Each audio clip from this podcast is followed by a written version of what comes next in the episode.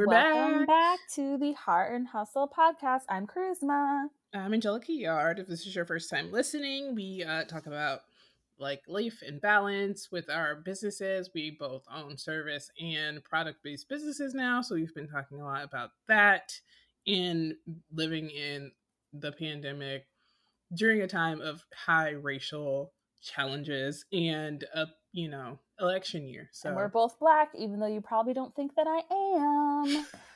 Surprise! Spoiler alert. Spoiler alert. A lot of people listen and don't realize that. And then they see us and they're like, whoa, she's black. That's shocking. Um, but yes, my Yeah, mother is back. white, and that's why I sound like this, you guys. we I don't know lost an to tell ya. episode. Yes, we lost an episode week. last week. It- we it's in recorded the cloud somewhere. Yeah it was a great record thankfully we lost one that was just the two of us um we have not i don't think ever lost an episode in five years um we have. oh, yeah. just definitely have. we definitely have. Ah, but, Um, but- not many though um, no, this is probably like less than three, so this is probably like the second time or whatever. So okay yeah so in five years like that's not terrible i was happy that if we were gonna lose one at least it was just us but we did say a whole bunch of great stuff but you know it's fine it's that Mhm. was for us that was just an us episode we talked um, about but yeah, mostly. basically- So there you go. Actually, last week I learned that that Brandy and Monica had like a thing for real. I thought it was just for the song, but like people really were like, That's you what the episode was about. one or the other. So- yeah, and then that was a lot. Like my shock and realization of that was a lot of it, and just us talking about how the show Moesha has not aged well, and she's just kind of mean, and everybody's mean on the show. I don't know. you guys. It was I also it was a um, lot. I learned this week on Moesha updates that no one cares about, uh, which I had known that the actor who played um, what is his Hakeem? name? Hakeem passed away. I did not know Mhm. how. Like I, I- like as a kid you knew, but then I went and we we wikied and it was it's very sad. Do not Google it if you don't know. You would not be prepared. It's they're very in depth and thorough about his last moments on the earth, and they are not good. So don't do that. That Yeah, be like me, learn from me. that a lot of the people on the show have died, which Yeah, sucks. so that's something that we talked about. Um, we've lost a lot of, of greats. if you you know. have been watching though, like some of the new shows that they put The onto Game. Netflix, yeah, like let us know because some of them we've like most of them we've already watched, but a lot of them we're rewatching, and it's always interesting to rewatch things. Some things age well, some things don't. Um, it's interesting to me because I think that like shows like Living Single actually have aged a lot mm, better than like say Friends. Stupendous. but like it's interesting because people watch friends so often like i don't think they like i didn't watch it for a really long time and then i had like rewatch it and I, it's like some of it is painful like so it's interesting to me the people that watch it all the time like they don't necessarily pick up on how problematic and terrible some of that stuff is so it's it's just interesting how different shows age completely differently i'm excited about like I haven't rewatched Smart Guy from beginning to end recently, so I'm definitely gonna do that. I yeah, we did that one. Disney. I feel like that was the first show we watched when Disney Plus came back. We were like, and we're watching Smart Guy, and we sat and watched like all of it. It was great. My kid loved Yeah. it. So, um, yeah, we, we've so been doing a lot of cartoons um, because yeah, John and I like have obviously like we have a six year age gap. Um, so there's certain things that he's like, I haven't seen this, or like you've seen that, or whatever. And so you know, like when you're rewatching something, but you're not like like you're also doing something else, you know. Mhm. Um, whereas like certain things, I'm like, it's the first time for me watching it, and he's watched it, so it's like I don't know. We have to like find the right times for like okay. Sometimes we actually both want to be like watching this full on. Like we watched The Great Mouse Detective the other day, which is one of my all time favorite movies. If you guys top didn't five. know, Top five. it is Like, so good. so good. And. John asks to watch it all the time, and I always say no, not because I don't love it, but because for me, that movie deserves a certain amount of oh, respect. Oh, absolutely. So I'm not going to be on my laptop. I'm not going to be on my phone. It has to be when I have full, like a full however long to dedicate 100% to just watching the movie. So he always is like, I'm confused because he's like, all you talk about is how this is the best movie and you loved it as a kid and blah, blah, blah, blah. And you never want to watch it. And I'm like, because it needs respect. Like, same with Five like it needs Oh respect goodness. and like you have to have snacks like it's a movie night like It's a it's, a whole thing. It's a whole So thing. yeah, and I'm Don excited Bluth, because thank you. we're going into like movie night um time, like with fall and everything. So it's like, you know, it's gonna be Hocus Pocus nights. It's gonna be Nightmare Before Christmas nights. Like I like all the Halloween movies that aren't scary because I'm scared of everything. So and the old ones because those aren't scary because the graphics and stuff are so bad that they seem really fake. Like the first Halloween, you know, you're like, this is unreasonable. Like this seems dumb. So yeah, I'm excited to watch all those movies. Definitely shoot me like your movie list for the holidays for Halloween and for Christmas because I'm I'm there. My house is decorated. There's pumpkins everywhere. I realize it's August. I don't care. Um, It's not even decorated because I gave you the leaves yesterday. like I literally the box is in the garage. I'm Yep. like, fall will be here sometime. I need to get that box Yeah, out. I literally like. I'm like I've got my pumpkins out. Like I'm just I'm ready to go. Like I would carve a pumpkin, but it, it won't last. So it's a little too early for that. I'll wait until, you know, mid September to start carving pumpkins. But pretty much when they're out, I'll probably take them home and, and carve them. I'm I'm pretty much ready. I don't even know where I'm gonna live for Halloween. Like I don't know if I'm gonna be here or in DC. I don't know yet. But wherever it is, I'm gonna have my pumpkins out. So Yes. That's so we're I know. having a good, you know, it's a good week. It's been busy, Disney. Wow, I'm like Disney thinking for about blood. Disney. uh, no, it's been busy. I, the reason why I don't have words because I was up really late with the emergency project that I had taken on um, out of the blue. And you know, I'm team all streams of income this year. Like I'm doing what I can to team get out because you're leaving, and I'm like, ah, we gotta go. Like, what are we doing here? Um, so yeah, it just it's been interesting switching back and forth again from service to project to consulting to back and forth with all these things. And um, I think the learning experience has been really great. I don't want to talk about it too much. I think we'll probably be able to give more feedback next week. Actually, we are recording the same day that the fall collection for my shop launches. So Yay! it's- I'm it's really excited about it. I almost I almost waited because I, you know, I just obviously recently purchased some more cards from you.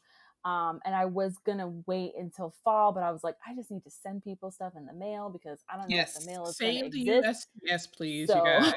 Send but I am definitely gonna buy more because you know I'm probably gonna buy like majority of like everything I can afford from the fall line. I'm buying it basically, um, and then I'm working on my fall line too, and it's just you know My it's friends just have a been lot. texting me about your fall line. Like they've been like, so these fall candles. I'm sitting here yeah waiting. I'm like i'm go. honestly it's just it's it's so i'm making everything to order and it is definitely a lot but for fall we're not going to make stuff to order uh, we're going to make a set amount ahead of time and be like sorry like this is it so if it sells out it sells out i'm kind of nervous about that because i do think like in a sense i'm probably going to be leaving money on the table because we're selling more candles than i thought we would sell for sure like i have not had the time to even get my marketing plan together. Like I like I have my intern starting soon and stuff, thank God, because then there'll actually be something up. But I just haven't had the time because honestly, it's just like it's such a involved process making candles. Like, you know, we're making them in small batches and you're there every step of the way. And it's it's it's a laborious process. And I love it. I'm not complaining. It's amazing spending my days doing this.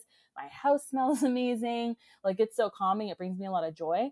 But I think that for fall, it's like we're gonna have a set amount because I just want to make sure that it's one thing now like for like orders to be running late with you like with the, post office and everything going on and blah, blah blah and we're in the middle of summer but for fall like i know people are going to want their candles like right after you know they're going to want immediately. So i just want to make sure that everything is like delivered with speed um so it's just going to be like a set amount and that's going to be it and then we're going to do it turn like because we have to flip right around and get ready for holiday um because that Oh, yeah, be I'm already- launching you know November 1st Yeah. as far as like I mean I have all the scents and everything done but I mean as far as pouring you know? It's too early for me to pour obviously for like my holiday scents. I've tested them all and they're great and I'm so excited um, and a lot of them have really funny names so I'm excited about that too but yeah it's like I pretty much as soon as those fall candles are out of my house I literally have to turn around and pour a ton for holiday and we're doing more candles like more variation for Christmas but we're doing more amount for we're only doing four cents for fall but we're doing more of those cents if that makes sense and then for winter we're Mhm. doing six cents we're thinking about a seventh one that might be like more of a new year scent um but we're going to be doing technically less of those so It's going to be fun. It's I'm excited. Like it's product based business is like a whole new world and it's amazing and I really love it actually. Like it's yeah. I don't know. It's- I'm feeling like super thankful and I love that like our businesses are growing together. Like they're like best friends going to like kindergarten together and now they're like Goodness. already in first grade accelerated and they're about to be like graduated from high school next year. Like I love it. Our episode today is amazing. We do not want to take too much time because it is so thorough, full of depth. To get out your notebook, get your pencil, um, go in your pantry, like take some pictures because you're probably gonna need to do that. Um, this is like my favorite episode that we've had i think definitely this year if not one of like my top three ever. Um, i've mentioned on here before that i've been working with a nutritionist this year um, mostly because of like my fibroid which i've mentioned before but also because of like my anxiety and because of like last summer i went through like a really dark depressive situation um, and i've had disordered eating in the past and i have like really large amounts of stress and really like nutrition like having a nutritionist helped me with all of these areas um, in just a faster and easier way than I thought. And it's something that I put off number one, because it's expensive, and number two, um, because I thought that it was going to just like ruin my life in a sense of like, oh, I'm Mhm. never going to be able to eat cool stuff again. And I'm not like, I eat like quote unquote pretty healthy for like an American, like automatically, right? But I was just like, oh, I'll never be able to go out to eat with my friends again. Like nothing will be the same. And I was just like afraid to like give that up in a sense too. And I also was like, what if it doesn't work? You know, then I'm gonna have to do like scary things or things that are scary to me, like possibly get surgery and stuff like that, which is something that I was facing possibly having to do. Which if you have to get surgery, it's not the end of the world. But I am afraid of everything. So you know, I, like I said, I can't even watch scary movies like for Halloween. Um, so you know, when it finally came to the point where it's like, okay, this is something I can do, this is something I can afford, this is someone I feel comfortable to work with, um, and I took that dive back in what is like April, um, Mhm. and it was such a weird time to be going through the pandemic and everything like that. But this was really my saving grace this year, and I think if I had not done this, I wouldn't be doing as well as I am with the shop or just like my mental health, anything. Like all of it would be a completely different story, and I'd probably be feeling the way I was feeling last summer coming out of that depressive episode, and probably much worse, right? Because 2020. Uh, but instead, I feel really great, and I'm able to, you know, help other people get through this year, which is such a blessing. So yeah, I'm very excited for you to be able to talk to my nutritionist today, guys. It's going to be awesome. So excited. So, yes, please get all your notes, get all your pens, your pencils. We will be back next week. Again, we are super sorry, but you know, SHIT happens. What can we yes. do? Oh, don't forget to follow along with us on Instagram and Facebook and all the different places. Uh, Twitter, we're at Hus- Heart Hustle Pod at Twitter, Heart and Hustle Podcast everywhere else. Um, and again, we are going to be doing giveaways and stuff throughout the holiday season. So make sure that you are signed up now so that you don't miss any of those.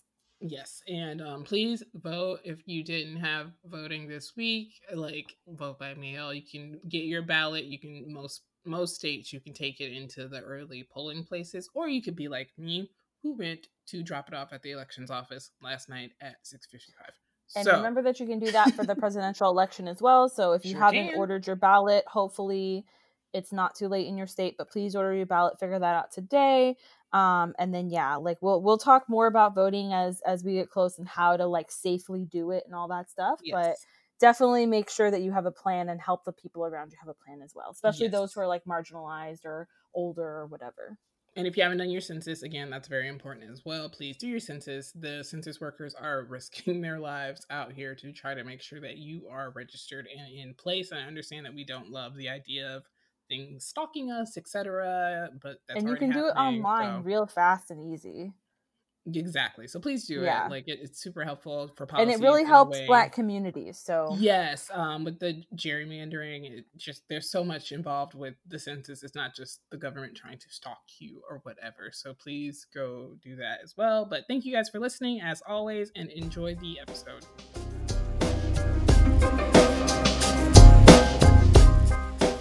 So, welcome back. I'm really, really excited today because, as I've mentioned before, I recently decided to um, invest in myself and in my health and get a nutritionist. And it's been one of the best investments, honestly, of my life.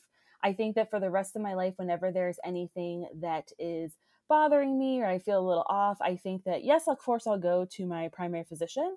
but i think that once i realize like what that issue is that i need to work through i will do that with a nutritionist now and forever because it's a game changer and it literally has changed the way that I eat, the way that I do everything. And this is coming from somebody who's been plant based since like I was eight years old. So, without further ado, I'm very, very excited to have on the podcast today Sarah Bond, my nutritionist. Welcome, Air Sarah. horn noises. Whoop, and for those of you, like our guests who don't already know you, just tell us a little bit about yourself and what you do for a living. Of course. Thank you so much for having me. Uh, I'm Sarah. I'm a nutritionist. I help people just sort of level up their health by harnessing the power of food to fuel their bodies. Uh, and I purposefully eschew any traditional restriction techniques like calorie counting or dieting. None of my work is diet culture informed. I don't use things like scale numbers, inches measurements, anything like that. Um, I come from a theater background, and I think because of that, I mostly attract creatives like yourself uh, so I work with creatives on how they can fuel their creativity, feel more energized, how they can meet their athletic or performance goals, how they can get more confident in the kitchen. And I work with people a lot more broadly on reconnecting to their intuition around food and finding ways to decouple their desire to eat well and feel good from their desire to look a certain way. Because those things aren't really the same thing and you can pursue one without getting any healthier. So I'm here to help people get healthier, regardless of all of those other factors. Uh, I always say that my goal as a nutritionist isn't to make people feel like they can't go have a beer and a cookie. My goal is that they become so confident in their nutrition habits through working with me that they can have the beer and a cookie and then move on without obsessing over it or letting it hinder their health journey moving forward, that it's just a part of their day that they intuitively know how to balance in. But outside of that, uh, I was born in Florida. That's where I met Charisma. And I love being outdoors. I really like practicing yoga. I like listening to smooth jazz, and I'm super type A, so I really enjoy list making uh, and reading things like travel books and I, people's itineraries for fun. Um, so that's kind of like where I get my kicks. but I recently got engaged uh, to my fiance Alex, and we're moving to Brooklyn next month, so that's pretty exciting. Yay! More and also horns. for Woo! let's say for those who don't know, like I've actually known you since you were in like fifth grade, because mm-hmm. um, you were in my brother Ben's. Were you guys in fifth grade together or fourth grade? I can't remember. Oh man, I don't remember either. But yeah, y'all have been together. Like you've been in like you went to school in elementary school uh, mm-hmm. together, and then um, I met you at Jump Rope for Heart when you were like in fifth grade and I was like, oh my goodness, what a throw! Yeah, yeah, I have not thought of that in years. Good yeah, so you. I remember like I, Ben used to always have me come out for jump rope for heart because I can do all sorts of like cool jumps, and all the kids were like, "Whoa, your sister's so cool!" So that was like his little thing. Like you know, he always has to like find a way to like make every like up every event. So he was like, I'm gonna bring my sister and make her do cool jumps. And I was old enough to be like, I was just old enough to be like a quote unquote chaperone slash parent to attend the event. Um, mm-hmm. So yeah, that was the first time I met you. And then later on, you guys were um, in theater together in high school, and you had like one of the best theater programs, if not the best in Florida. I mean, it was ridiculous. It was like like almost Broadway quality theater in a high school. I still like can't wrap my mind around it. Um, so yeah, I got to see you do all of that, which was super awesome. Just been following your career like forever and a day. So you're basically like you're more of like a family friend than like a friend friend. You know, like my whole family knows you, which is awesome. So that's why it was also a no brainer for me to choose you as a nutritionist because it was like very much like I knew that you were someone that I could fully trust um, mm-hmm. and just be like super vulnerable with, which I think that anything to do with food can be very, very vulnerable for people. Super vulnerable. And I think that that's something that a lot of people overlook is that food is is very very personal and our relationship with food is can be very tenuous even if we don't realize it when we're babies that's the first way that our mother shows us love is by holding us and feeding us that's the way that we're comforted before mm-hmm. we have mm-hmm. the emotional capacity to you know think through our problems and talk about them you know we cry we eat something we feel better and soothed and we go to sleep uh, so as we get older and we unconsciously pick up you know don't have this have more of this eat this way, don't eat that way, it just really sort of puts a, a blocker up in that mm-hmm. primal way that we know how to comfort ourselves and a relationship that should do nothing but contribute to feelings of peace and belonging. So anytime someone tries to talk about their relationship with food, it's definitely a vulnerable situation. And that's why it breaks my heart when people work with nutritionists or health coaches or fitness coaches who just bring the hammer down and are constantly saying, you know, oh, this is bad, this is bad, you can't have that, you can't do this. Uh, it, it just breaks my heart because they're really furthering that disconnect. Yeah, I 100% think that working with the nutritionist, the part that is tied to your mental health and your experiences, your trauma, your therapy, because a lot of people have food trauma. A lot of people grew up with parents who weren't supportive in you know that area and not always on purpose but it could cause us so much trauma in the way that we approach and think about what we put in our bodies and we we process that from a very young age so i mean being with someone who makes you feel safe and comfortable, I feel like it's such a high priority. And the fact that you came out of the gate with all of these things that you were saying that you are based on positive reinforcement and not using negative things like scales and you know weights and charisma doesn't have to come to you and stand on scale every week when you guys talk yeah. and be like you know measure herself like, those are such positive things i think that lowers like the gate for people who are looking to get a nutritionist to work with somebody to help them better themselves especially when we're 100% in control of our nutrition right now during a pandemic like we don't really we can't rely so much on the things that we were before which probably wasn't good anyway so a lot of us are learning how to take care of our bodies for the first time. It's a really exciting time actually because we are forced to spend time with ourselves. Uh, you know we've had to stop running around as much spend a little bit more time at home, spend a little bit more time getting to know our bodies, paying true attention to our energy levels, what feels good, what doesn't, what our habits are when we feel stressed and when things hit the fan. So I yeah, I think that this is a really powerful time to make nutrition changes because you can cement them in, you can build those new neural pathways and those habits and then when the world starts to open up a little bit more, they're already root, they're already easy. And I think that Charisma can probably speak to that because she's made a lot of strong changes during quarantine and just really, I think, most impressively, upped her attunement levels so much with her nutrition uh, that it seems like the conversation between her and her body is loud and clear. Whereas before, it could get a little bit muddied by the hustle and bustle, and you can't hear what your body is asking for as much. Yeah, it's honestly like shocking to me. Like I still am very just daily surprised at like how I don't want or crave the things that I used to feel as if like I don't have this, I will not get through the day, you know? Um and like those things don't even like bother me anymore. It's just very strange. Like it's just it's surreal. And then like you know, coming home like from a place, if I'm like, oh, if I went out grocery shopping, like before I might have been like, oh, like let me stop and get food from this place or that place.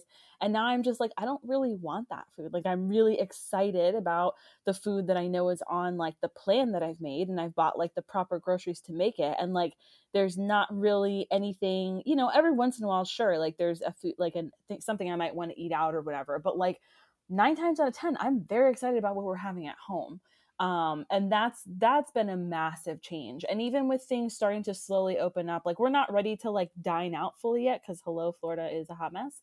Um, but like we definitely feel like totally fine picking food up but we just find that we're not doing it very often.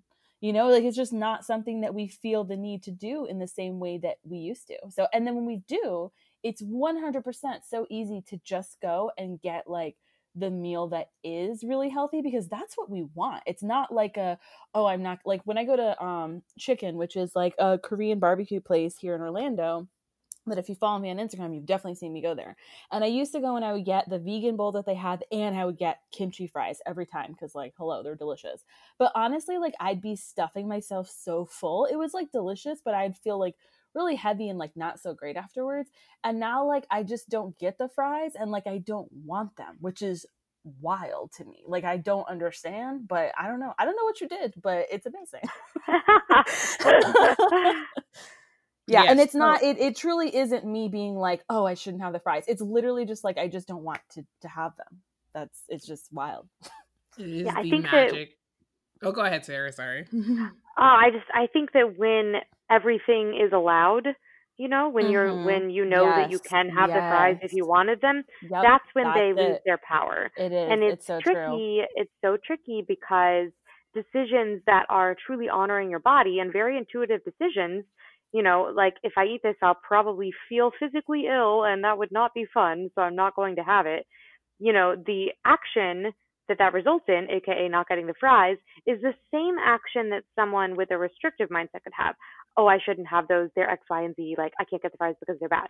Both people don't order the fries. One person spends the rest of the day thinking about the fries, mm-hmm. finally breaks down, drives back to chicken, gets the fries, eats them all in their car, feels awful because they ate an entire thing of fries in like 30 seconds. Um, yeah. and the other person just moves on with their day. Yep. And if there came a time when you wanted the fries, you would probably Just go, go. Yeah. order them, share them with someone if you were with somebody else, or have a couple until they stopped tasting as amazing as the first one did, and take the rest of them home with you. Pop them in the mm-hmm. oven the mm-hmm. next day or for dinner, uh, so that they can taste super good and fresh all over again. So mm-hmm. it's never mm-hmm. about eliminating things from your diet, but rather allowing all things and not moralizing one food over another, and then seeing where your body naturally leads you. And that process is a lot easier said than done for a lot of people. There's oftentimes this eat all the things phase after all foods become allowed again. Uh, you know, whether it's ice cream or chips or bananas, whatever it is that you have restricted, once that food becomes allowed, there's sometimes a period where people eat it endlessly or what seems like endlessly. But after a while, our bodies are really smart and they're not going to ask for that food every single day. So if you mm-hmm. let it kind of run its course and just keep listening, there will come a time when your body's like, hmm, how about a vegetable? And you can honor that. And that way you can eat vegetables and french fries with equal confidence because you know your body is not going to demand french fries every day. So true.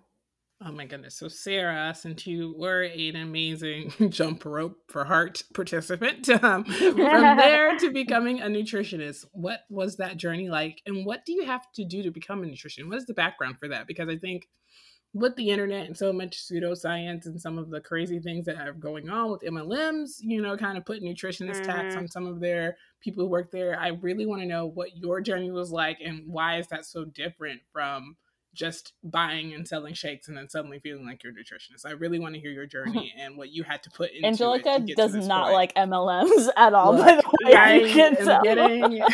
I will support some of it. Like I understand. Like I like the idea of people having income, but I don't like using. And I think um last week our last episode I talked about Unwell, which is a documentary series on Netflix. But I don't like the pseudoscience in telling people that they're qualified to do something that professionals are trained to do. And so yeah. you put in so much schooling and work and studying in your craft and your science and making sure you approach people on an as needed basis. So I just want to make sure that our listeners are informed on what that looks like and how much that difference, the difference between that and then like signing a contract to buy $10,000 worth of stock and product. Like it's, it's such a difference. So Absolutely. And there is a bit of contention around that in the nutrition sphere because you can be, you know, Sally from the cul-de-sac that decided to sell Herbalife, or you can be a mm-hmm. nutritionist, or you can be a registered dietitian. And mm-hmm. registered dietitians go through a bachelor's degree, and then after 2022, they're required to have a master's degree. They have a mm. specific set of, uh, they're called like didactic requirements. Uh, DPDs is the abbreviation, but I can't remember the full term. Uh, but they have a, a certain type of coursework that they need to take. They have to complete an internship and then they have to complete their licensing exam. So that is a registered dietitian. Oftentimes you can find dietitians working in private practice, but they are also people that commonly work for the government, they work for hospitals, they work for private organizations that are writing nutrition plans for students or for athletic teams, things like that. A nutritionist uh, doesn't have to go through that state licensing process uh, and doesn't need to have necessarily a master's degree or bachelor's degree in nutrition. So my undergraduate work was in theater and arts administration. I have a BA in Arts Administration and a BFA in Musical Theater. When I decided that I wanted to become a nutritionist, I looked at becoming a registered dietitian and at becoming a certified nutritionist. And for me, being a certified nutritionist was a better fit. I didn't necessarily want to take six years and go back to school uh, before I could start helping people. Uh, and I had a pretty strong understanding of nutrition to begin with. So I did a four month online certification program through the American Fitness and Professionals Association. And I guess what I would caution your listeners to do is just straight up ask the person that you're considering seeking services from where their certification uh, lies and then go look that up because mm-hmm. you can mm-hmm. do a like a 72 hour online course and call yourself, you know, nutrition. The the thing is that registered dietitian is a regulated definition. Nutritionist is not. So someone can just call themselves a nutritionist. They can do a program like I did, which was uh, the thing that I found that was the most legitimate outside of going back to university. Uh, or they can just do like a three day immersion from an Instagram influencer and call themselves a nutritionist. So I would ask your practitioner where their certification com- came from, how long it took them. You know, if you want to, you can ask them things like, what was the most important thing that you learned? What are your, uh, you know, what's the the foundation of your practice? How do you go about helping people? You know, you are interviewing them. They work for you, uh, so you have to make sure that you feel really confident with where they're coming from.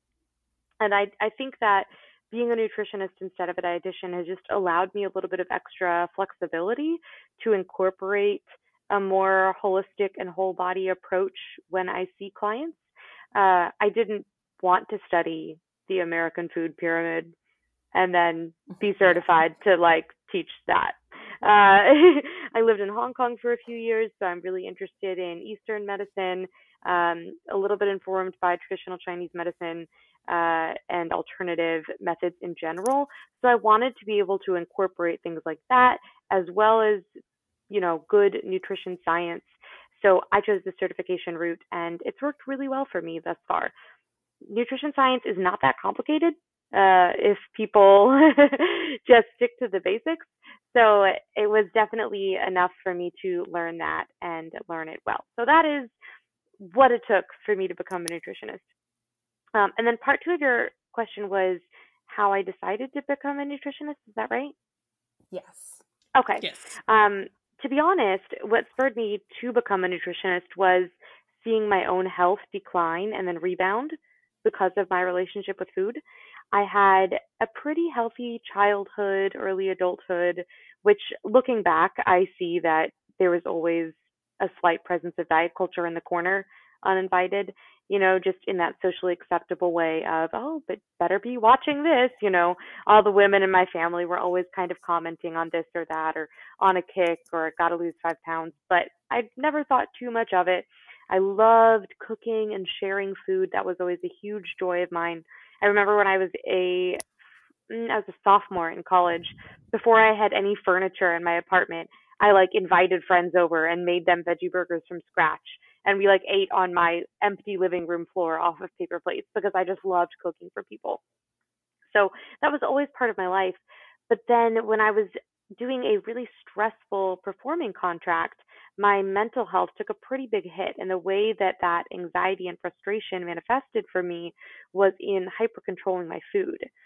And the more stressed that I got, the more I thought, oh, if I just ate a little bit cleaner and worked out a little bit harder, did things a bit more right, then I would feel like myself again. You know, I would feel energized and empowered and good. But that couldn't have been farther from the truth. Uh, the more regimented I was, the more disconnected I felt from people around me. And the more health issues I had, the healthier I tried to be. I was just constantly thinking about food. I had trouble sleeping. My hair was thinning. I had zero sex drive. I was bruising really easily. I had to pee all the time and my anxiety my, my anxiety was just constantly through the roof. Um, so thankfully, I was able to turn things around with lots of support from my fiance and from therapy and from a lot of inner work and journaling and time and patience. Uh, and I got to really experience falling in love with food all over again. I couldn't believe how much energy and appreciation for life and health that I had. And it was so cool because I would like take a bite of an apple and be like, ah, oh, I've never tasted anything so amazing. Or I'd eat a Dorito and then be like, have you ever tasted Doritos? Um, it was really, really cool to experience that sense of freedom anew for myself. Uh, and I really wanted everybody to be able to experience that and just see how much better every facet of their life could get when they had an unbridled and joyful relationship with food and nutrition. So I decided to get my certification through AFPA. Um, and like I said, I completed it online while I was doing a couple performing gigs and haven't looked back since. So it's been really, really wonderful.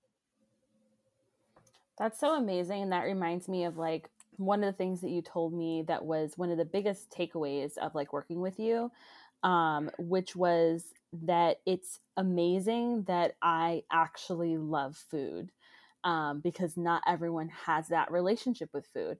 And mm-hmm. I had never looked at it that way. Like I have a history of disordered eating and you know but even when i like in the past had not been eating like i still loved food. Like there was never a moment where food didn't bring me enjoyment. And one one of the times that we were talking during one of our sessions, you were like, "How beautiful is it that you get to, you know, have enjoyment from food and that like not only does it like nourish your body, but it does like bring you comfort and make you happy and all these things." And and that was like, "Whoa." Like that was like such a huge like light bulb moment and really changed like my connection to food and the way that I feel about food. And mm-hmm. again, like you're also someone who loves food, which is why I feel like you make a good nutritionist because like you understand like the, you know, the recipes, the guidance you give, like it's good because it's like for people that actually enjoy food, which is so important. yeah, and that's something that I work with my clients that don't enjoy food or that have distanced themselves from their emotions around food so much that they don't remember what it feels like to just enjoy something without thinking about is this good for me is this bad for me did i measure out my teaspoons well enough um, i really work with them on reconnecting to that sense of enjoyment because we have to do it three times a day at a minimum i would argue you should be doing it more but like at a minimum we're eating mm-hmm. three times mm-hmm. a day and if that can be an act of self-care and if eating can be something that delivers us pleasure, wow. Like that yeah. is a powerful tool. It's hard to carve out time for yourself, even amidst COVID. It can be difficult. And if you have an activity that is guaranteed to make you feel good physically and emotionally, that you have to do several times a day, you know, if that activity can be joyful, that's automatically a certain percentage of your day that's going to be spent in pleasure and in joy. And it's going to be a lot easier to spiral up and spend the rest of your day in a positive headspace than if when you're eating, it's always fraught with fear and confusion. Uh, if we have to do it, it should definitely be something that serves us. So I'm, yeah, I, I, I love food. I love sharing it with people, and I'm so glad that you do too because it's, just such a beautiful way to connect. I love sharing recipes, eating other people's family recipes. When I was little, my dad and I had a fig tree out back, and I remember coming home from school and we would go pick fruit and talk about our day and eat figs on the back porch. Just memories like that are made so much sweeter uh, mm-hmm. having that shared bit of connection. So, speaking of connection, why do you think that there's such a disconnect when it comes to people's understanding of nutrition and food, especially here in the United States? Ah, the fake news. yes. There is fake news everywhere. And like all fake, I'm going to get a little political here, but like all fake news, the only reason it exists is so that people can make money. So mm-hmm. we've got fake news on one side, where food is packaged with bright, bombarding colors. It's got all these adjectives like, you know, crunchy, zesty, flaming hot, uh, you know, just tons of vocabulary that's geared towards being super exciting. Mm-hmm. It's shiny uh, and it's hyper palatable.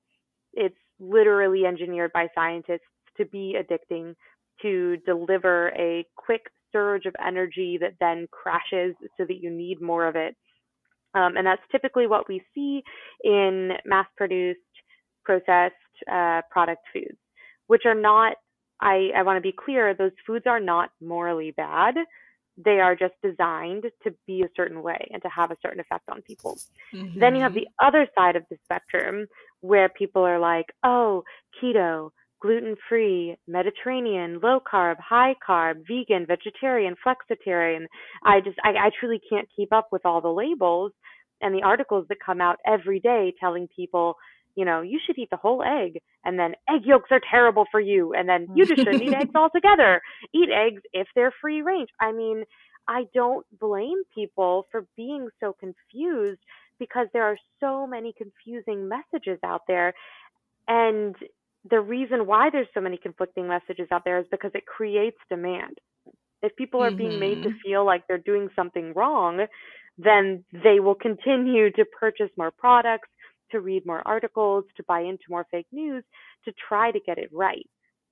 So if foods are really flashy uh, in their advertisement, say like a bag of Cheetos, for example, that looks super appealing and might have enough calories but not enough nutrients, that's going to keep people coming back for more. And then if people go on the other end of the spectrum and they're paying like $18 because they have $18 to spend on chickpea puffs with, you know, hemp seed parmesan, like bougie ass Cheetos, essentially, um, that creates a whole different kind of, of scarcity in the mind. So there's lots of fake news. It gets moralized on both sides. So people feel not only confused, but they feel guilty for eating one way or another. And when people feel guilty, they don't feel empowered to do their own research or trust their gut. If they're constantly feeling guilty about what they are or are not eating, they're not going to tune in and be their own teacher and see what feels right for them. They're going to continue seeking out answers elsewhere instead of trusting their body to lead the way. Our bodies can always lead the way if we let them. When we're born, we're not like, ah, oh, I should probably, you know, lay off the breast milk for a day or two, been having it too much. no, like our bodies are smart. They know what to do and they know what to eat if we let them. If we strip away all of the labels and adjectives and hyperbolic media that surrounds food, our bodies will intuitively know what to eat and how much of it to eat to fuel our needs. But unfortunately, we are kept in a place of not knowing very intentionally by food and diet marketing companies so that they can continue to profit off of us. I'm that is so this. accurate. Like that's oh my god, like that's 100% it. Like how you said like, you know, I don't know, like you just you are learning from outside sources instead of looking at your own body and it gets to a point where you're doing it so often that you just really forget how to listen to your body and that was 100% me like everything i ate i was like is this good? Is this not good? Like what you know who says what about this? Like is this banana going to make me gain weight? Like everything was just about like what i was hearing and never ever like checking in with myself and honestly like not even like knowing how to do that anymore like that was really where i was at whereas like now i can do it so effortlessly and i think that that's i think a lot of people think it takes a lot longer than it does but it was mm-hmm. a, a very no quick it's process so quick. yeah mm-hmm. and for mm-hmm. me i think a lot of it was like you know kind of like how you talked about before sarah like with the permission because i think the first two weeks i was like absolutely perfect and i did ate everything i was supposed to eat when i was supposed to eat it whatever and then i think on the third week i don't i think i don't know if i had had a bad day or i was stressed or whatever but i had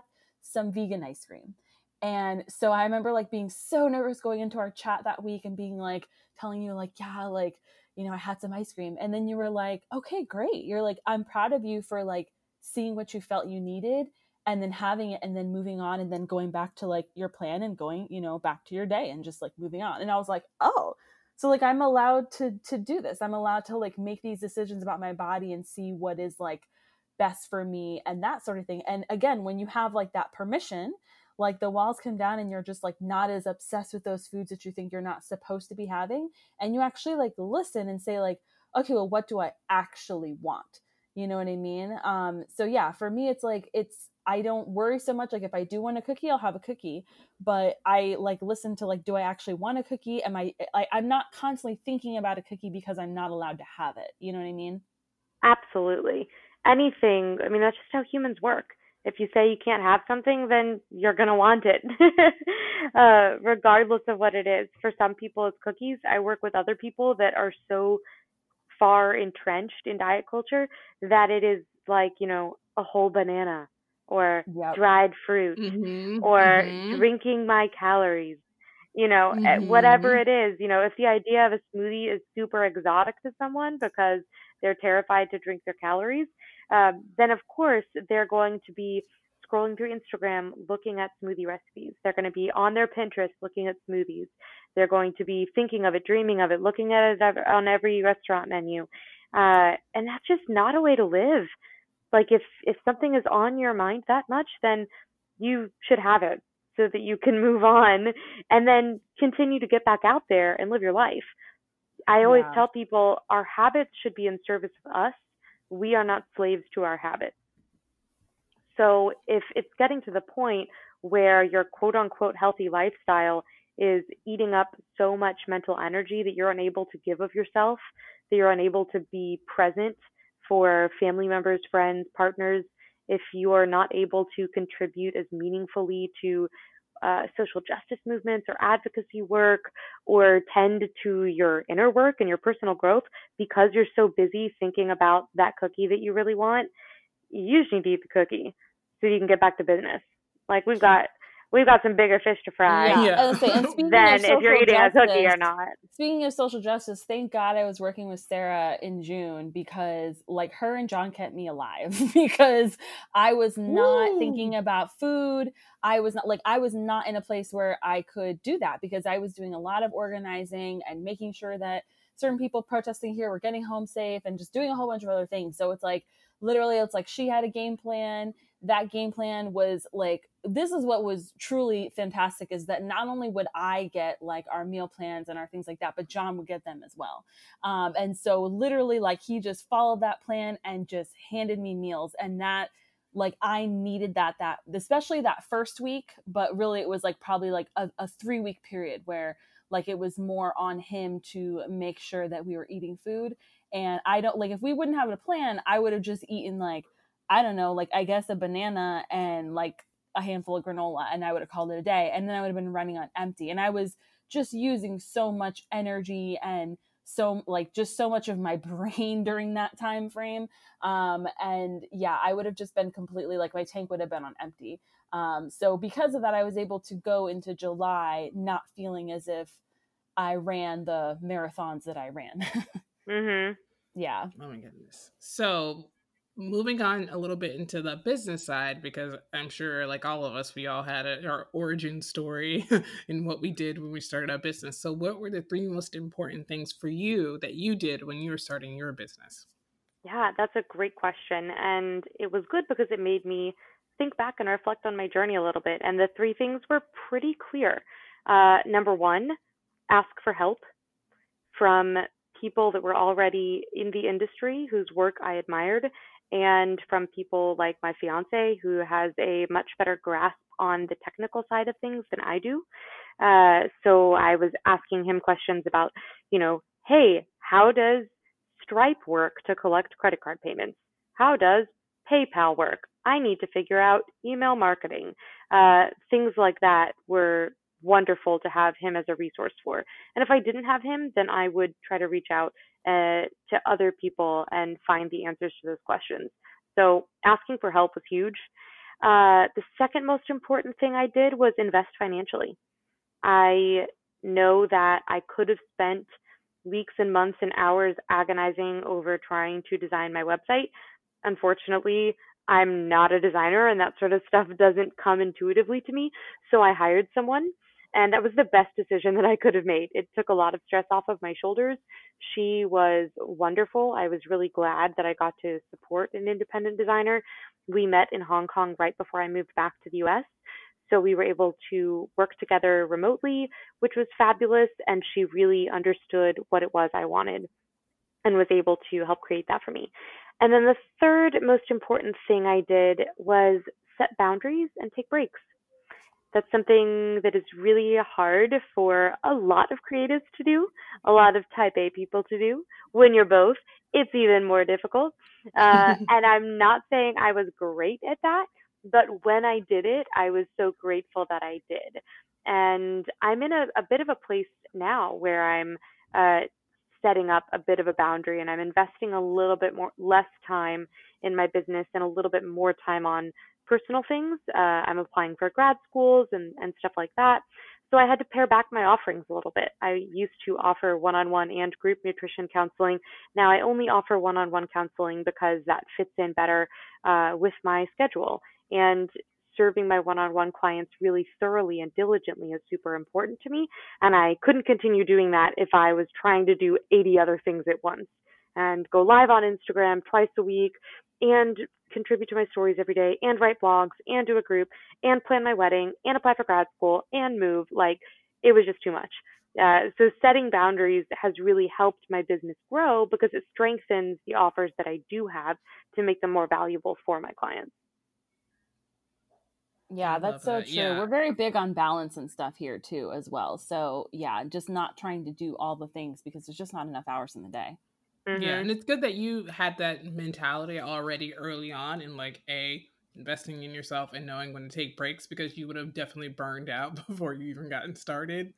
Oh yeah, going 100. Uh, percent Especially in this, I can't imagine the entrepreneurs are starting businesses from scratch now like you definitely have to have those things happening because the world outside is bad enough like you mm-hmm. don't need mm-hmm. to like stress yourself out with your business uh, on top of it yeah and there's all this productivity porn circulating with covid mm-hmm. you know mm-hmm. like people think that at the end of this pandemic they need to emerge being able to do 20 pull-ups have started a new business you know read 80 books on anti-racism and baked sourdough every single day when none of that is true like do a little bit of anti-racism reading but you know uh, you don't have to you don't have to start a new business and launch it and have it grow to be a massive platform all within a pandemic that's a fallacy my favorite are like the people in my inbox like the white people in my inbox that are like look at the book i'm reading and then they don't like vote I'm like, well, yeah. that doesn't help me that you read that book, but uh, mm-hmm. yeah, great. or they like post a picture of it on their stories, and it's the title page, and you're like, so yeah, they're like the loving this book. It's the, the first page. I'm like, you have you've read the the dedication. That's it. Yeah, I'm like, let me know when you like that. Yeah, it's so true. People like announce when they started it. I'm like, let me know when you finish the book. How about that? Yeah, like, then we'll have a conversation. yeah, um, so you're very vocal about being plant based, but you don't necessarily like use the term or the label like vegan very often when it comes to like describing your actual food choices. So tell me a little bit more about that decision and like let's talk a bit about like white veganism and all that because I know you're very vocal about that and and the just the complexities of all of that. Yeah, absolutely. Um, I think it's cool, first off, that we were able to get this far in the interview without mentioning the fact that I eat plant based because yeah. that's sort of how it feels in my life and how mm-hmm. it feels with my clients. Some of them are plant based, some of them are not. All of them eat a lot of plants. And it doesn't have to be as big of a deal as sometimes vegans like to make it. Uh, the only thing pretty much across the board that people from any dietary camp can agree on whether they like the Mediterranean diet or whether they're trying to eat low carb or even people that are trying to eat keto in a healthful way. Like the one thing people can agree on is that plants are good and we should eat more mm-hmm. of them, mm-hmm. right? Uh, so I recommend to all of my clients that they eat a lot of plants.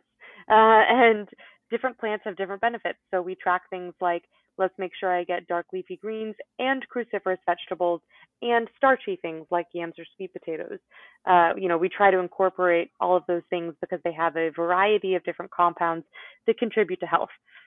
So I I choose to eat fully plant based unless I'm like in France and want to have a bite of cheese, in which case I eat the cheese and then I move on and life is grand. Um, and I choose to call myself plant based as opposed to vegan because veganism is wrapped up in a lifestyle, not just dietary consumption.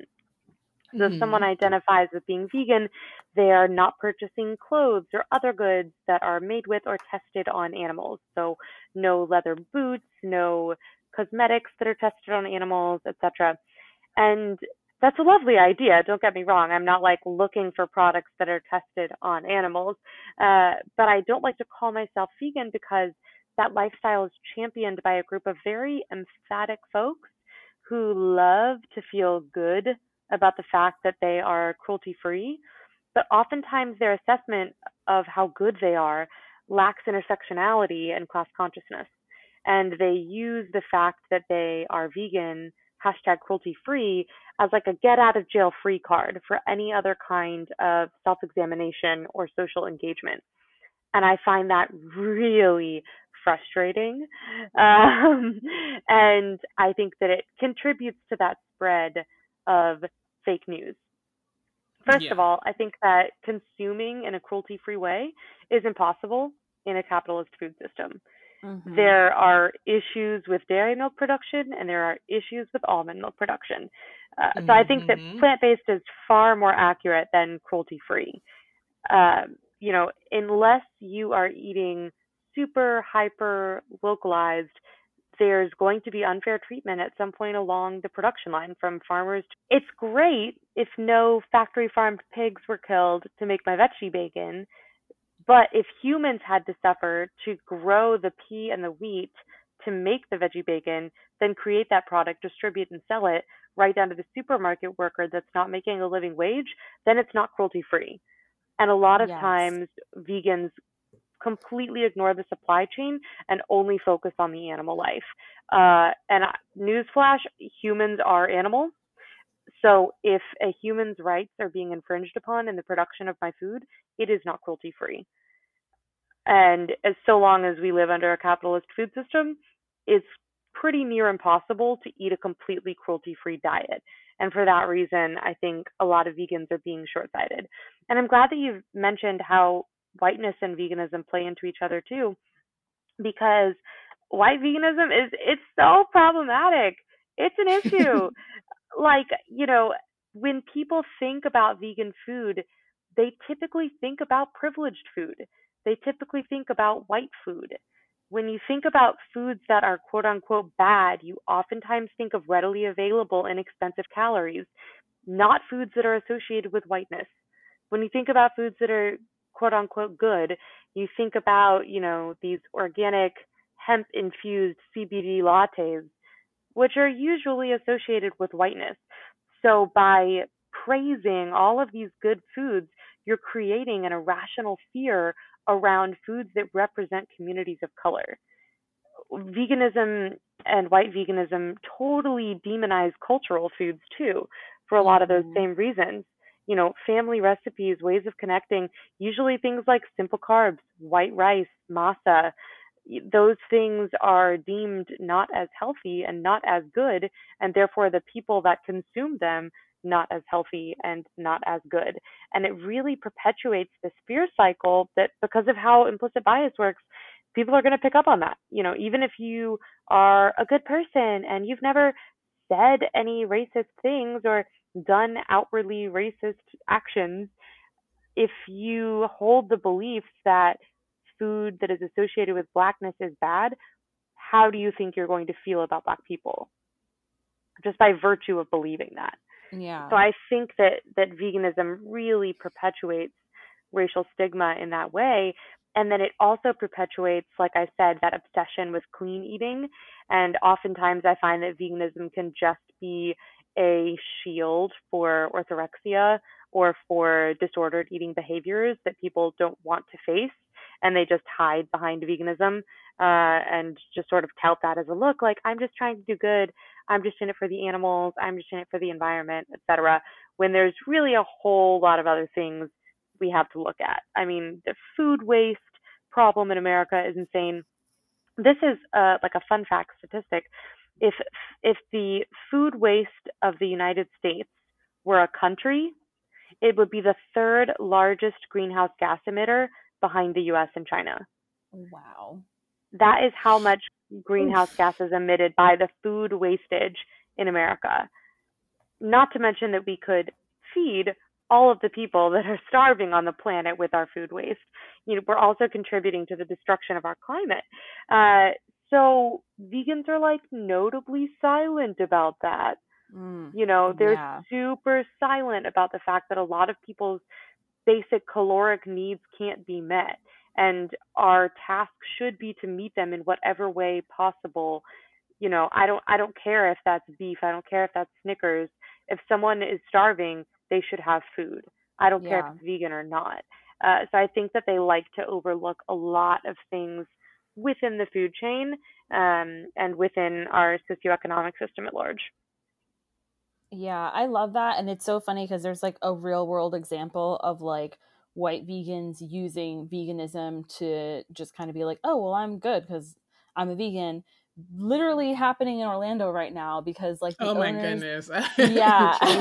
There's like the owners of Dandelion Communitea Cafe like Rest basically yeah their their staff like they were trying to unionize and say like hey like our building's falling apart. We don't have living wages all these other things we want to work together and like make like this better and like you know kind of like please treat us better we're your employees and we love working here but like we need it to be better working conditions and they were like no we're just gonna close and it's like I I hadn't heard before. Angelica, I don't know if you had because I know my friend Nicole was like, yeah, I've heard bad things about the owner before. Um, so I hadn't heard anything before, but I guess there was already those rumors of like he's just not a good guy and like the owners were not good people. And I think the problem like, is there's too many owners. So and then what happened with Sanctum? It was like the same own, yeah, kind of like, problematic stuff. Yeah, mm-hmm. you just can't pinpoint the actual problem, which is happen. I mean, that happens in a lot of food places, especially in Orlando, because a lot of people go in to food businesses, and then there's obviously a turnover. And Dandelion had several ownership transfers, but the people who owned it previously always claim being owner. So this is where we're getting into that tricky issue of like who is the problematic person and pinpointing for. As far as I know, I think it's the male individual uh, is the one that last claimed yeah, to be the owner to have the issues with it. But there have been several people coming at the Moveworks in Orlando groups and circles and everything, like, I'm an owner or I was an owner. And it's just, it's been so confusing. But I think the bottom line is there has been several allegations about this place for a while. I don't even think just under this person's ownership. I think the previous ownership also had issues and allegations or some big drama um, around a couple years ago around the issue before that person transferred ownership. And I think that just, I think the they the willingness to rather close the restaurant than to fix it says speaks volumes about yeah. the mm-hmm. problems mm-hmm. about you know like you were saying not that's not cruelty free and for the people who are in orlando who who keep posting about how much they love dandelion cafe i urge you to look at your like memories and say okay well it's good that i like this place but also the person was being harmful to actual living human beings who were working with them and treating them poorly and refused to just fix their working conditions and would rather have closed the restaurant so it's not a loss for you like yes mm-hmm. so it was too bad you can't get salad or soup or whatever it was like kombucha that was good on tap great sorry you know rest in peace but these people were treated poorly abused gaslit locked out of their place of employment, probably losing wages, probably will never get those mm-hmm. wages back. That's not cruelty free. I don't think that does anything with the spirit of veganism. I don't think that fits within the lifestyle. So I don't know how we will continue to support this this situation. And that's happened with so many vegan and plant based restaurants here that you yeah, know, were vegan was having issues as well. Yeah. Um, so um, totally yeah. on board with everything you've been saying, Sarah. and it's not, you know, I want to reassure vegans it doesn't have to be one or the other. I'm not saying we can't care about animal lives because we're caring about human lives. I'm just truly saying that we need to care about the definition of animal lives, which includes humans. Yeah. You know, yes. I'm super glad if we're eliminating cruel agricultural practices. That's awesome. I also don't think that human beings should be denied their basic human rights, like a safe place to live, access to quality healthcare, and access to quality nutrition. And if you're looking the other way when it comes to issues of systemic racism that keeps people from their birthright, then I don't think you can call yourself vegan, honestly. I don't think you can call yourself cruelty free. If you're sitting here patting yourself on the back because you haven't eaten pig since five years, that's awesome. But there's the fact that people in your immediate community are starving or they are being paid a non-living wage. Like that blows my mind, and that's the kind of thing that keeps me up at night, honestly. So yeah. I think that that is where we need to direct our attention. But I'm not saying we can't care about the animals. Like we can care about both, Yes. right? Absolutely. We can we can criticize Joe Biden and yet still vote for him. yeah. we can absolutely. demand structural change and still make individual change. I don't think that it has to be one or the other. So we can still care about animals, but also be like trying to break down capitalism at the same time. And that's, I think, you know, going to be a, a more well rounded and effective approach. And I love that you talked about like the gatekeeping within the community. And I really love that you mentioned France because for me, like when you and your dad went to France, like uh, like a while back, for me that was actually the turning point of like making that switch from vegetarian to vegan. I don't know if I've Mhm. ever like told you this, um, but I remember like we were having a conversation at random, and I remember being like really confused because I was like, okay, but you're in France and like you're gonna have like cheese and bread. Uh, but you're like, you know, like like I understood you to be like pretty much like a vegan at that point, and you're like, yeah, Charisma, I'm in France, and I was like, Yeah. oh, yeah. oh because to me i was like if i i had been a vegetarian since i you know was like around eight nine years old and everyone even meat eaters gatekeep me so hard because it, was Mhm. such a new thing at that time so like i remember my mom had to come to the school because this was like my decision this was not like a family thing like i was just like a strange child that announced to my mom i would like to be a vegetarian and she's like do you know what that means? And I'm like, that means I don't eat animals. And she was like, all right, if that's what you want to do, like, I support it.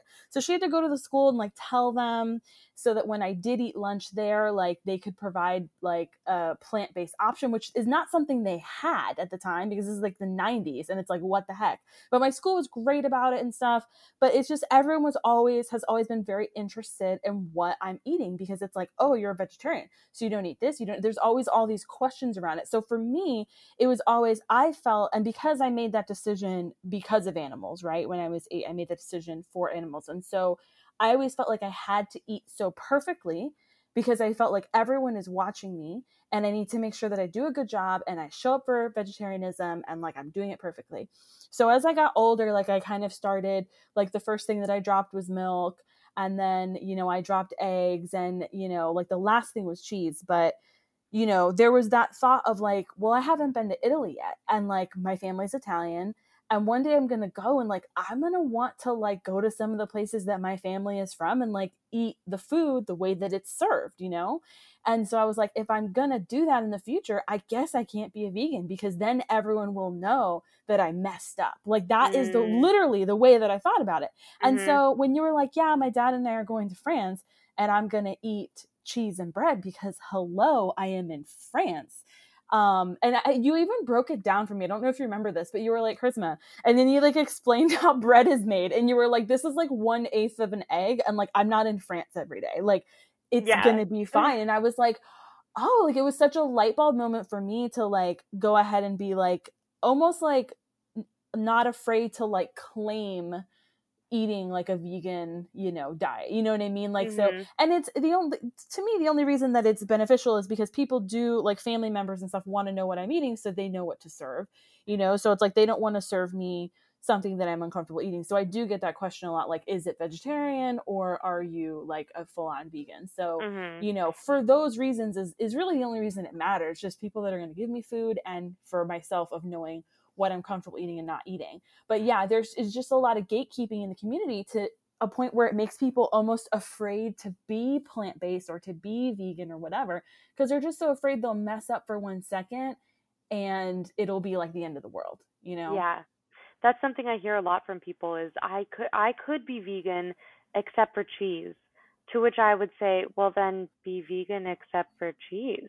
Yes Like then Yeah. go go for it. Like then do that. That's fine. I'm not here to tell you you can't. Um you know, and with with things like traveling and trace ingredients, you know, it all comes down to everyone's individual comfort level, but that's where that intuition that I was speaking about comes into play. Um you know, in the case of freshly baked bread, most of it's going to be naturally vegan. If it has an egg white wash on the top to make the crust shiny, I'm going to be okay.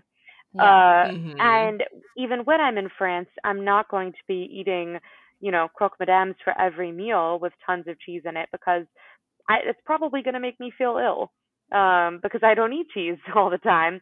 Uh, and right. even if I did, it would probably make me feel ill if that's all that I had for every meal. And I'm trying to enjoy my time in France. But if we go to a fromagerie and we find a perfect piece of cheese that's going to go great with the wine that we want to have that evening, then of course I'm going to have a piece of that and drink my wine. And because it's so thoughtfully selected and I'm so present with it, I don't really feel the need to have tons of it. Yeah. I never feel deprived of it in my everyday life. It's not something that I'm craving and desiring. So it's not like I go ham, haha, ham. Mm-hmm. It's not like I go full on balls to the wall when I have that item. Uh, instead, I just get to be really present with it and enjoy it until I can tell that I've had enough and then move on. Um, so, you know, when you visit your family in Italy, you're probably going to have, you know, fresh egg pasta. And it's probably going to be so wonderful for you to fulfill that vision of eating pasta in a place where you have family heritage that's been freshly prepared that you just generally, genuinely wouldn't feel fulfilled by eating mass quantities of it. It would make you feel sick. Yeah. I actually have family that lives there, so they don't speak English, um, and I speak very bad Italian. Um, mm-hmm. So I mm-hmm. was like, "There's going to be no way for me to explain to them that I don't eat that stuff," and like they would probably be like, "I don't know what you're talking about." Um, mm-hmm. So yeah, I'm just like, I'm gonna eat what they give me. Obviously, like I, I just personally don't like to eat meat, so I won't be eating meat. But I'm like, I'm hoping that they serve me that pasta with some cheese and then I also hope that they serve me cannoli. That's like that would be, you know, yeah, that would be ideal.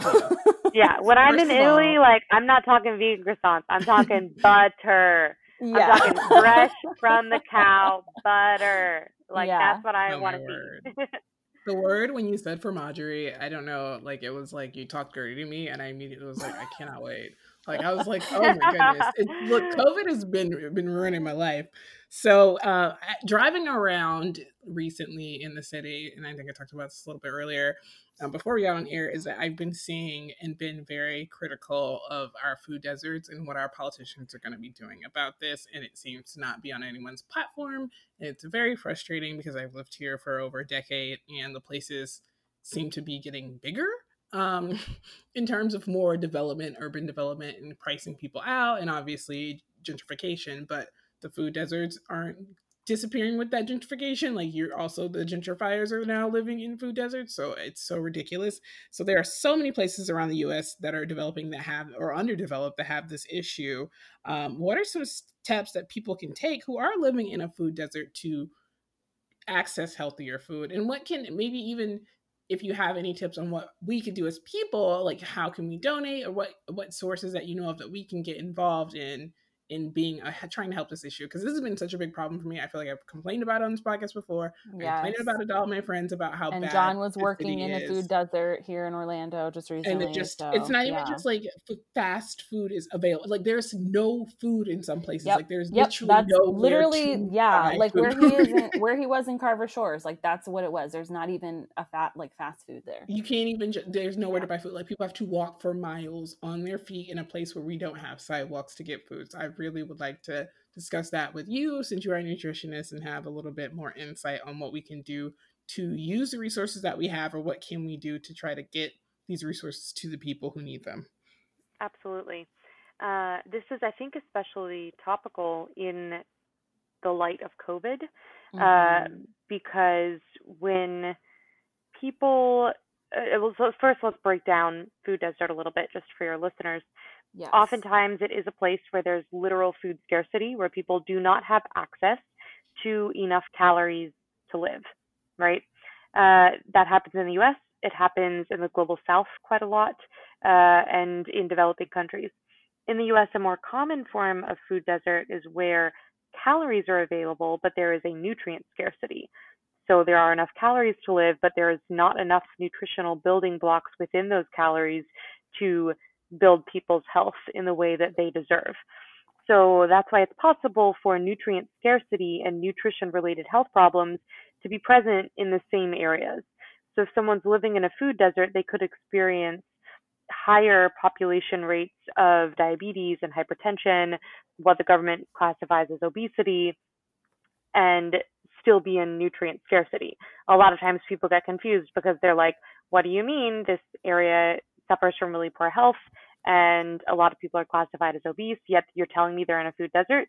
That's because there's a difference between food scarcity and nutrient scarcity. Um, it's possible to have nutrient scarcity in the presence of caloric surplus. And it's a vicious cycle because when you are nutrient deficient, it increases your chronic disease risk, like diabetes, hypertension, etc. And that makes people more susceptible to acute diseases like COVID or the common cold. So if if people are living with chronic conditions, their immune system and overall health is at a lower baseline level. And when things come along at an acute level like COVID, it's easier for them to fall prey to those things or to suffer complications as a result of those diseases. And it's a super racist issue because we've seen COVID disproportionately affect the indigenous black and brown communities, which are also the communities that live in nutrient scarcity. Um, so I think that it's super topical that you brought this up for something like COVID because it becomes more than a food desert issue and more than a BMI issue and a, oh, look, by not providing these communities with access to quality nutrients, we are making them, we are putting them at a greater risk of, of COVID uh, contraction and morbidity. We're putting them at a greater risk for complications from the common cold uh, or the flu or things like that. And that is just, again, mind boggling to me. That's the kind of thing that like keeps me up at night. Um, so as such, I think that the best way to ensure that people have the option, again, because no one is, you know, has to eat a certain way to be a, a good member of society, but the best way to ensure that people have the option to eat the quality of food that they deserve is to break down structural racism and examine our implicit bias. You know uh, the mm-hmm. fact like i mean it's kind of a non-sexy answer because it doesn't involve food but like it's not about we need to make food banks in historically underprivileged areas. It's we need to examine why are there historically underprivileged areas how can we pump resources into those areas to make sure they are no longer underprivileged how can we create social support programs for people that live in food deserts how can we give them safe places to live not like if they can pay rent. No, I mean give them safe places to live. Uh, I, how can we provide jobs that pay enough to live consistently? And how can we eliminate the scarcity mindset and the allostatic load uh, of stress and poverty, and then watch the food system correct itself? I think that we need to break down big food companies uh, and replace the profit motive that necessitates constant growth and overproduction and sale uh, with a people motive, which is difficult to do, but it has to be done. Um, and you know, uh, you you said on a short term, person to person basis. So as an individual, if you are able and are privileged enough to, you can try to get as much food directly from farmers and farmers markets as possible, and then get involved in your local community and support projects that put the means of food production in the hands of those that need it most. So things like community gardens, uh, things like taking restaurant surplus and delivering it for free to people, uh, teaching people how to farm the land, and really just mm-hmm. like aid for agriculture um, and setting up food production within people's communities so that they are not dependent on outside sources to feed themselves which I realize saying this is like a massive overhaul, and that's why we could start with, uh, you know, trying to buy your food from a farmer and paying them a living wage for that food. Um, but I think that it's just absolutely essential that we hold the feet of these big transnational food companies to the fire, and we speak up to our local, state elected officials and our national elected officials, and let them know that like, hey, this is important to us and I think that we can go beyond we want to eliminate food deserts and put more grocery stores in rural areas and say, listen, we shouldn't have underprivileged communities. There is enough to go around. We need to redistribute. And when I say give people homes, like I mean give people homes. Like, you know, make no mistake about it. Like when I say defund the police, I mean defund the police. When I say give food to people, I mean give food to people. There there shouldn't be this transactional nature to it, like bootstrap narrative of oh if they just worked harder, oh if they just made smarter decisions, they could avoid nutrition related diseases. No, they should they shouldn't be in a position where these foods are being thrust upon them. That is the fault of the colonizer, and the colonizer needs to fix it. Oh my god! In five years of this podcast, this is by far the best thing any white person has said on here. I've just got to say uh, that. oh my god, honor. Oh, like I love it. You're just like it's racist, and that is that's the bottom line. And it's like it's true. Like you're not wrong, and and that's why I think that like what you do is so important because like it is so important to have people in your field understand that. You know what I mean? Like that's that's you know i i've said i've always said like i don't think that we can solve these issues without having people on both sides like fully understanding the issues like we can't solve these issues of racism with just you know black people and people of color being the ones to deal with them right and so mm-hmm. it's like i love that you understand that and that you you know are so vocal about that in your field because i think a lot of people in your field don't like a lot of nutritionists especially white nutritionists are not thinking about black people and brown people at all. And you think about that a lot even in just how you refer to the way that you eat food you know what i mean? So that's huge. Yeah it's um i thank you first of all and it's something that i'm continually trying to educate myself about and trying to do better and learn um because i did grow up thinking that like oh i i have black friends so racism must not exist um and the more you learn that's not the case and the more you see that the form of racism we have now is so insidious and literally just making people sick and that our concept of good food is rooted in white colonialism uh it's like oh man we got some we've got some work to do. Yes complete overhauls. Yeah. For sure.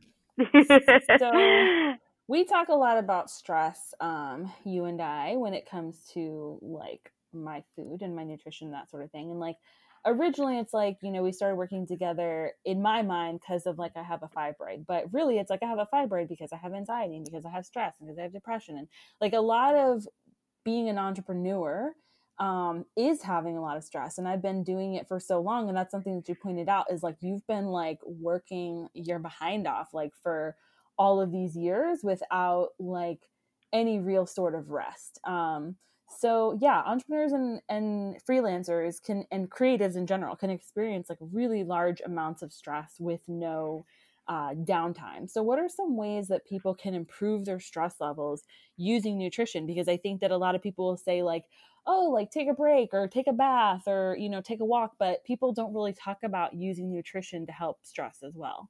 Yeah, I'm so glad that you asked my answer at first is going to be very unsexy. Hmm. Uh, eat enough. Number one. Yeah. Like if vitamin C drinks make you feel great, if you want to take your colloidal silver and your milk thistle, great, go for it. But you need to eat enough. Uh, I have to eat tell, lunch. yes, yes, yeah. That was something Charisma and I worked on. You know, when she would describe to me how when she would shoot these long weddings or if she had a busy day of clients, you know, she would just go. And we all do that, right? We pride ourselves on being productive, on just going, on powering through, on getting it done. Um, but at the end of the day, that is just contributing to our stress level. And mm-hmm. taking time out to eat is going to alleviate stress. I use a car metaphor for a lot with my clients. Um, you know, like you can put windshield wiper fluid in your car you can put coolant in your car. You can wax it. You can put those little Glade air fresheners in the air vents, make it look really nice. But if there's not enough gasoline, it's not going anywhere. Like you need enough calories at the baseline.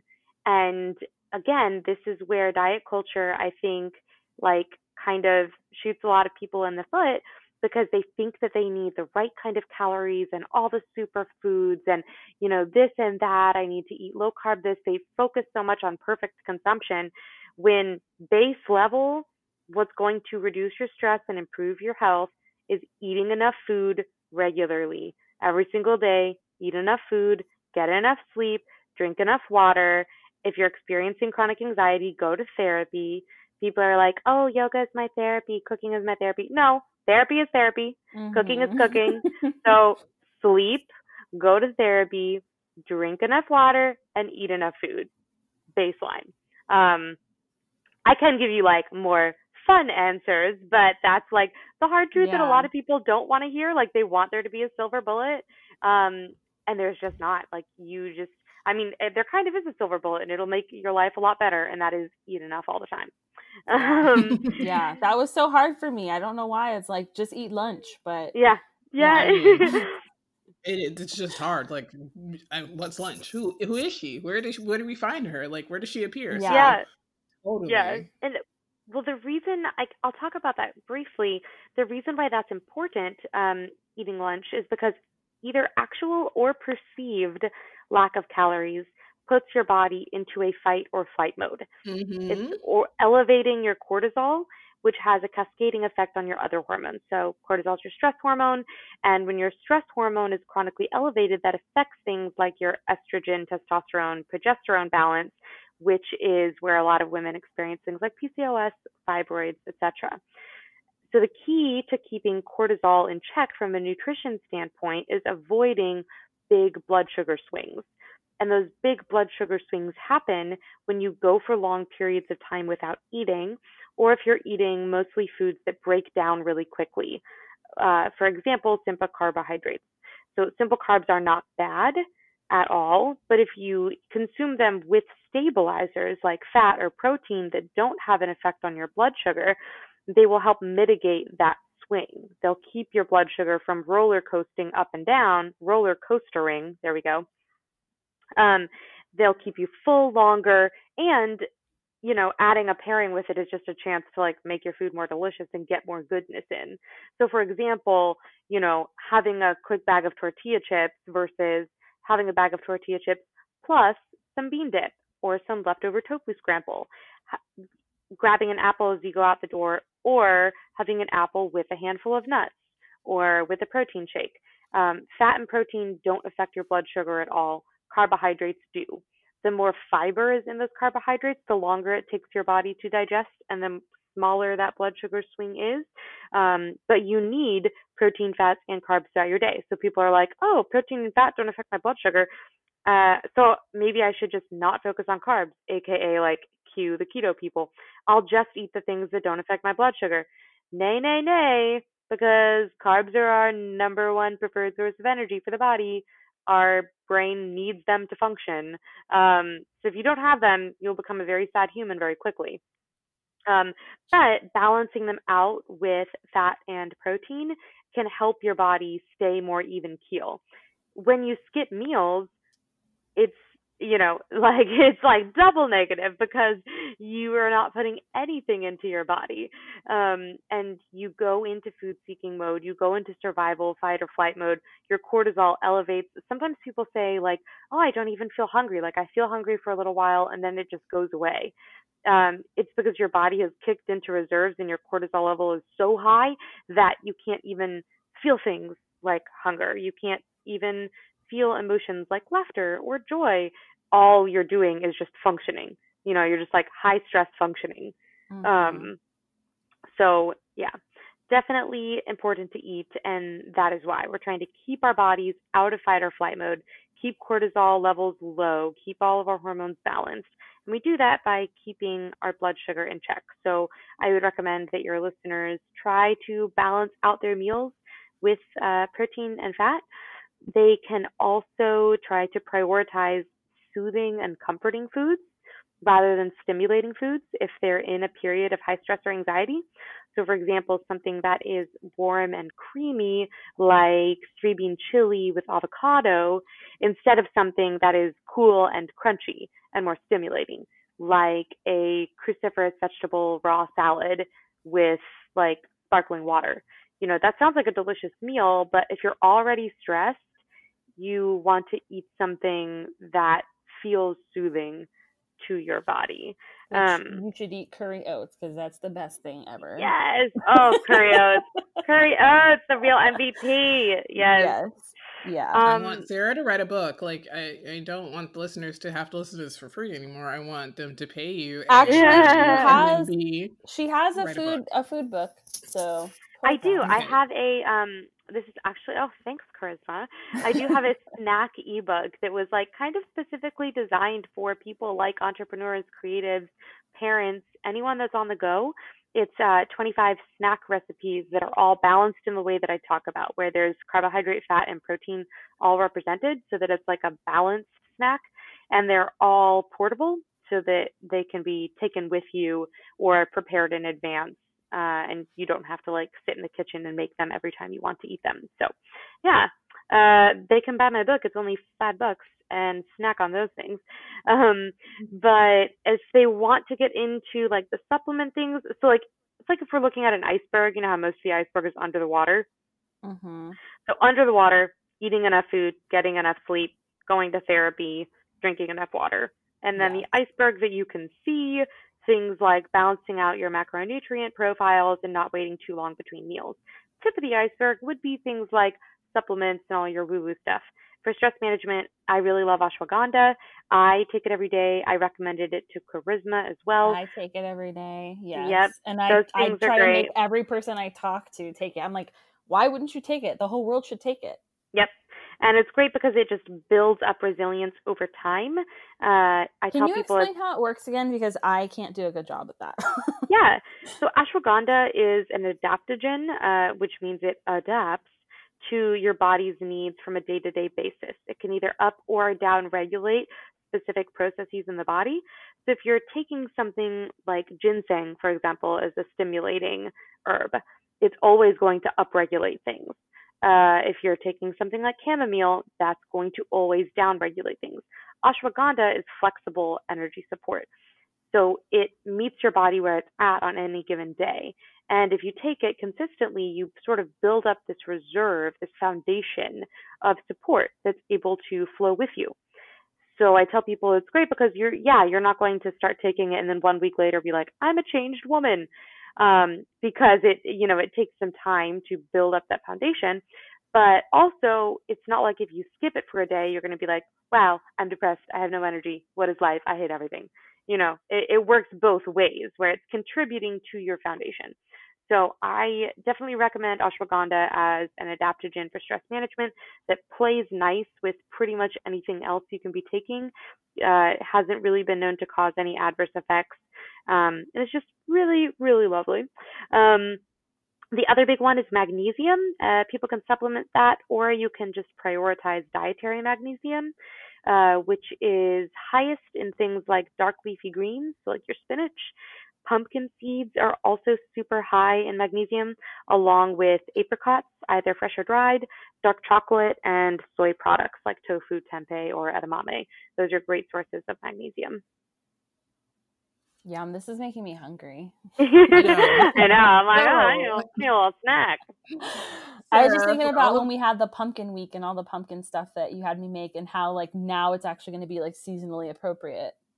I know, I was shopping the other day and I saw all of the like fall coffees and stuff out and I got so excited. Which I'm I don't like flavored coffees, but it made me want to bake pumpkin things. Yes, And yeah. actually, I'm bef- excited to bake pumpkin stuff. Yeah, before we got on the call, I was trying to write a recipe for pumpkin cinnamon rolls, so that's going to be coming up Oh soon. gosh. It's August, but I'm like, it's fine. For everyone who is listening, how can they get in touch with you? How can they contact you? How can they stalk you? How can they support you? How can they Ah, buy all yes.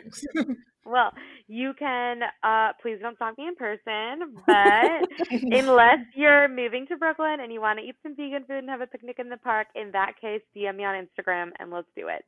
Um, but you can find me on Instagram at Snack with Sarah. There's no H on my name, so it's just Snack with S A R A. I'm also at snackwithsarah.com where you can sign up for my email list, the Snack Squad. I email out free recipes with some fun facts. Um, also available on my website is information about my one-on-one nutrition coaching, and I have some free resources there as well. I have a list of my favorite items at Trader Joe's, which is always a good go-to. Yeah. Um, and I also have a free download of my Total 10, which are the 10 foods that I try to eat personally every day uh, to ensure daily vitality. Uh, and I recommend to all of my clients as well. It's just a primer on those 10 foods. It lists them out and gives an example day of eating just so that you can sort of get acquainted with that framework. I have mentioned that I'm a type A person. I like to have structure, but I don't like to have restriction. So the total 10 ensures that I'm getting a variety of foods to populate my gut, to get a ton of different antioxidant benefits, to make sure that I'm getting protein, carbs, and fats without putting any limits on it. Like those 10 foods are a minimum for me and not a maximum. Uh, and it can also help if you are someone that struggles with remembering to eat. If you have a minimum number of foods that you have to eat per day, that's a good place to start um, to make sure that you're getting enough food. And if people are like, hmm, I wonder if I'm getting enough food. If you wonder if you're getting enough food, you're probably not getting enough food. Yep. So Yeah. if I can leave your listeners with one thing, it's visit me at Snack with Sarah, S A R A. Please shoot me a DM. I love chatting with people if you have questions. Um, and eat enough food, live your life, and eat enough food that you truly enjoy. If you don't actually like the food you're eating, it ain't worth it. Like, make sure that your food is giving you as much value as it possibly can. Amazing. So like thank you so just thank you so much for like speaking to us today and like I this was just so information packed as I knew it would be. And honestly, like I can legitimately say like I don't think I would have gotten through this year without you. Um, like I get emotional when I tell people about you or just like just the journey that we've had and everything. So just thank you Oh. for like literally like getting me through this year because I don't know what I would have done without you. You've literally changed I, I always thought that I had like a healthy relationship or healthy-ish, I guess. It was like I was like, yeah, it's fine. It's it's good enough because I knew what health foods were. Uh, but really, I had a terrible relationship with food, and in such a short amount of time, you've completely switched that flip for me. And it's so amazing to be in this terrible ass year, but to be able to enjoy food again and to feel better than I've literally felt in years. In 2020, I feel better than I felt in years. So I there's just not enough money or thank yous in the world like to give you. Ah, that's music to my ears. Thank you so much. That makes me so happy. And that is how I want everyone to feel. That is, like I said, why I became a nutritionist because I felt that for myself. And I was like, oh my gosh, life is amazing. And there are so many people walking around not realizing how great it can be. Uh, If they fuel themselves correctly and then watch the rest fall into place, it's really, really powerful. So I'm really glad to hear you say that. Yay. Well, thank you so much for being on with us. Like I I just can't thank you enough. This is like my favorite episode ever. Yay! Thank you guys so much for having me. This has been so wonderful.